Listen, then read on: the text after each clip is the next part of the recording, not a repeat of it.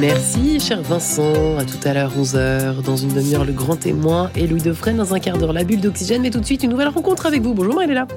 Bonjour à tous. Albéric de Serran, bonjour. Bonjour, Marie-Léla. Merci d'être avec nous. Vous êtes un éducateur chevronné, auteur euh, de L'école asphyxiée, paru euh, au printemps dernier aux éditions MAM, directeur des cours des frères Montgolfier, également directeur de l'Eau Vive, une association d'éducation catholique pour la jeunesse à Paris, dont on va parler aujourd'hui. C'est une euh, œuvre qui a été fondée par le père de Monténard, décédé en 2018. L'Eau Vive est une œuvre qui voit le jour en 1960 déjà 67. 67, précisément. Oui, précisément, oui. Quelle était euh, son intuition? Au tout début, euh, de mémoire, le père de Monténard est euh, aumônier à Stan et donc il est avec des étudiants et il a cette proposition de récupérer, ma foi, cette propriété qui, est constituée de deux, trois petits bâtiments très modestes, des petits chalets et euh, qui sont sur un peu un, creux, quoi, juste euh, au, pied de, Briançon. Et là, euh, très très vite va démarrer finalement un besoin. On est dans une grosse crise, même au cœur de l'Église, au cœur de l'éducation. Euh, il est interdit d'interdire, 68 est passé par là, donc tout le monde est un petit peu désabusé. On parle de beaucoup de mixité, etc. Et là, euh, le père de Monténard euh, va répondre à ce besoin et va, va répondre aux besoins des parents et il va récupérer donc tous ces jeunes et va commencer vraiment à construire dans un esprit de famille, bien finalement l'eau vive. Et très très très vite, l'eau vive va se retrouver donc au départ c'est une dizaine, quinzaine de jeunes et puis très vite on va commencer à voir le nombre 100, etc. Donc c'est une, belle intuition euh, qui est vraiment euh, finalement habitée par euh, un, cœur d'éducateur. Et ce qui marque le plus chez le père de Monténard, c'est cette dimension de la paternité éducative sacerdotale. Donc aujourd'hui, mon Dieu, on en a très peur. On se dit, mon Dieu, qu'est-ce que ça va engendrer? Ben Justement, ça engendrerait beaucoup plus de sécurité qu'on ne pense au cœur du clergé. Aujourd'hui, vous êtes donc le directeur de l'eau vive. Qu'est-ce que vous proposez? Alors, euh, en tant que tel, moi, je propose ma disponibilité et, euh, par la grâce du bon Dieu, ben, les compétences que je peux agir. C'est vrai que c'est un vrai bâton de maréchal pour moi. Parce que euh, dans les années 90, je suis à l'époque séminariste de l'Emmanuel pour le diocèse de Nantes. en fait, j'ai très mal tourné puisque je suis marié, j'ai cinq enfants. mais en fait, j'ai pas si mal tourné que ça. L'Église m'a offert un très beau discernement et, euh, m'a éclairé dans ma vocation. Donc ça, je, lui dois beaucoup à l'Église.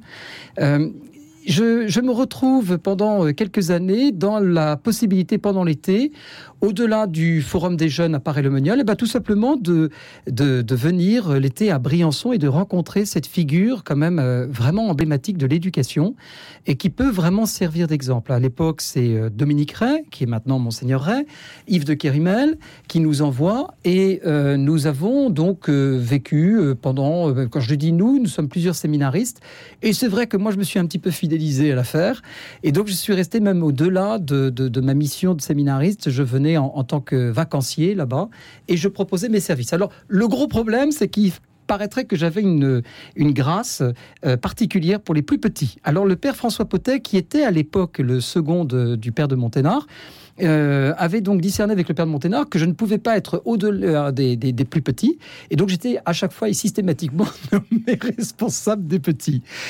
Mais bon, ça a été une très très belle aventure et surtout une occasion de rencontrer des figures euh, vraiment extraordinaires. Moi, j'ai été très gâté parce que j'ai connu le père de Monténard, j'ai connu le père François Potet à cette occasion, et j'ai également connu le successeur du père de Monténard avant le père François Potet pour l'eau vive, qui est euh, en fait le père euh, Montagne, Pierre-Henri Montagne, parce qu'en fait on des séminaristes tous les deux.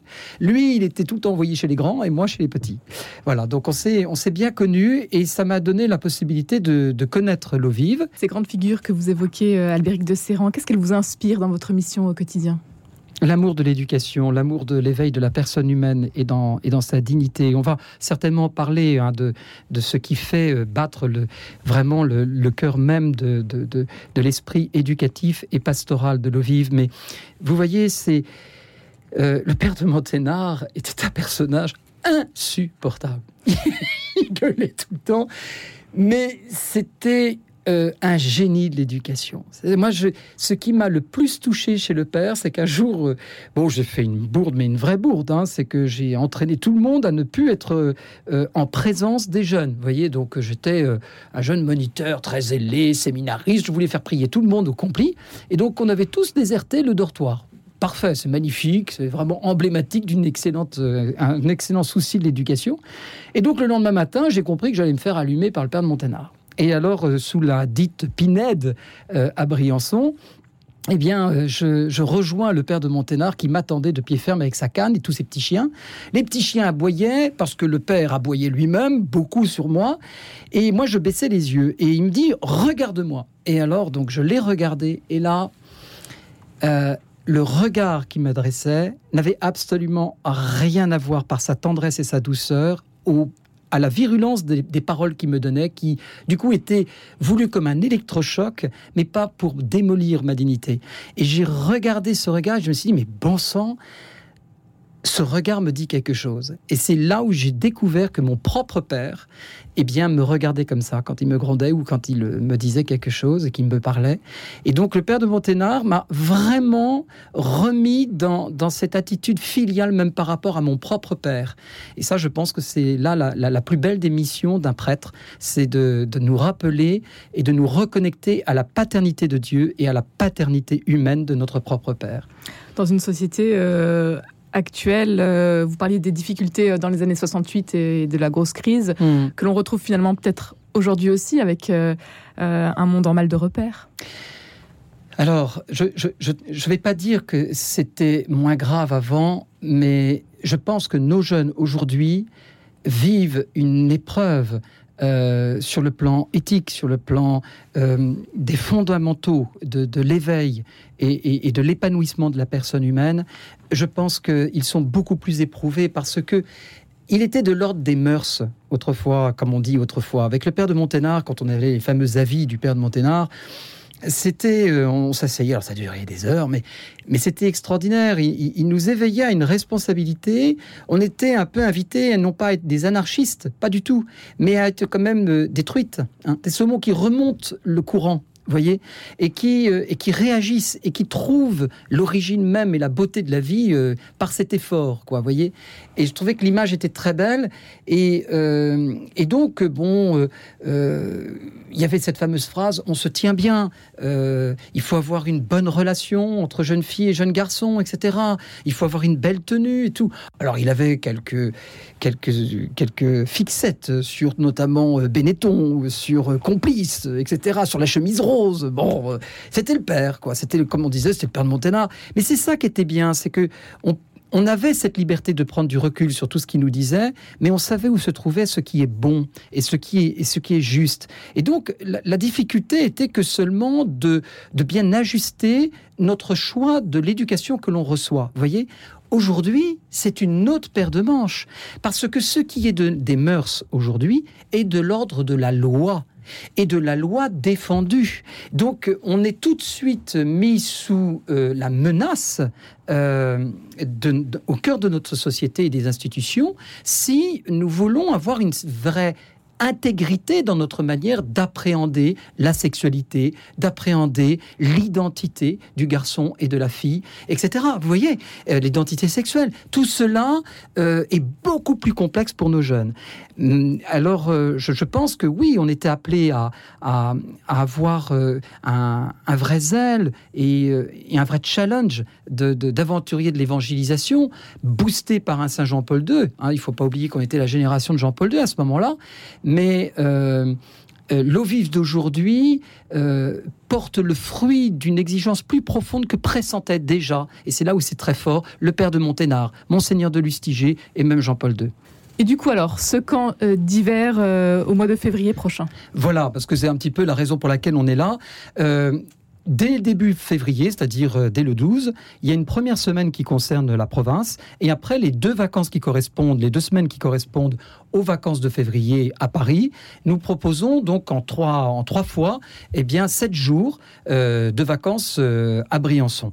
Et là, c'est un concentré de ce que l'on peut vivre de, de la découverte et de l'évangélisation. On est dans un contexte d'évangélisation au cœur des vacances, dans l'apprentissage de se dire, mais en fait, c'est possible de vivre chrétiennement. C'est possible de vivre avec, un, avec une fille et un garçon et de bien s'entendre sans tout de suite tomber dans le conventionnel du flirt et, dans le conventionnel de je sors avec, etc. C'est découvrir vraiment une amitié. Et c'est pour ça que d'ailleurs, je m'amuse toujours à dire, l'eau vive est une bonne agence matrimoniale. Parce que plus on rentre dans une véritable amitié, eh ben ça peut porter des fruits effectivement par le, par le- à travers le temps, au bout de 4-5 ans. Quelles sont les activités que vous allez faire avec les jeunes? ski, euh, balade, veillée, et surtout un moment unique. euh, tous ensemble, du même âge, avec leur père, comme on peut dire, eh bien, ils vivent ce temps de vacances avec euh, cette, cette- ce choix de l'enraciner par la messe au début de la journée. Et ça, c'est quelque chose d'unique dans une petite église typique de, Mont, de. Et euh, la, la- cette, grande, cette grande station euh, de- de- d'hiver, elle est euh, très familiale. Et elle est porteuse justement à cette ambiance familiale que connaît le Vive. Des camps ouverts euh, à tous À tous, Des jeunes de... de 6 ans et demi jusqu'à 17 ans, 17 ans et demi, et les adultes, enfin les jeunes adultes, 18 ans jusqu'à presque 30 ans, vous pouvez venir comme mono. Et je m'adresse particulièrement à vous, les grands-parents. C'est un cadeau magnifique que de offrir à vos petits-enfants, eh bien tout simplement une semaine à l'eau vive. Croyez-moi, ils vous en seront reconnaissants à vie. Mais je vous l'assure, je vous l'assure, c'est pas le Club Med qui fait sa pub, c'est l'eau vive qui rappelle que c'est un lieu vraiment de bénédiction et de grâce. Il faut le recevoir comme tel. Et les inscriptions sont ouvertes. Elles sont ouvertes sur le site L'eau vive et euh, donc vous n'hésitez pas à, à nous contacter et euh, nous pouvons très très bien euh, nous organiser avec vous, même sur le plan du prix. Un grand merci, Albéric de Serran, d'avoir été avec nous aujourd'hui. À bientôt. Merci infiniment pour ces bonnes idées de, vacances petites ou grandes. Merci infiniment Marie-Léla et votre invité. On vous dit avec joie à demain 10h03.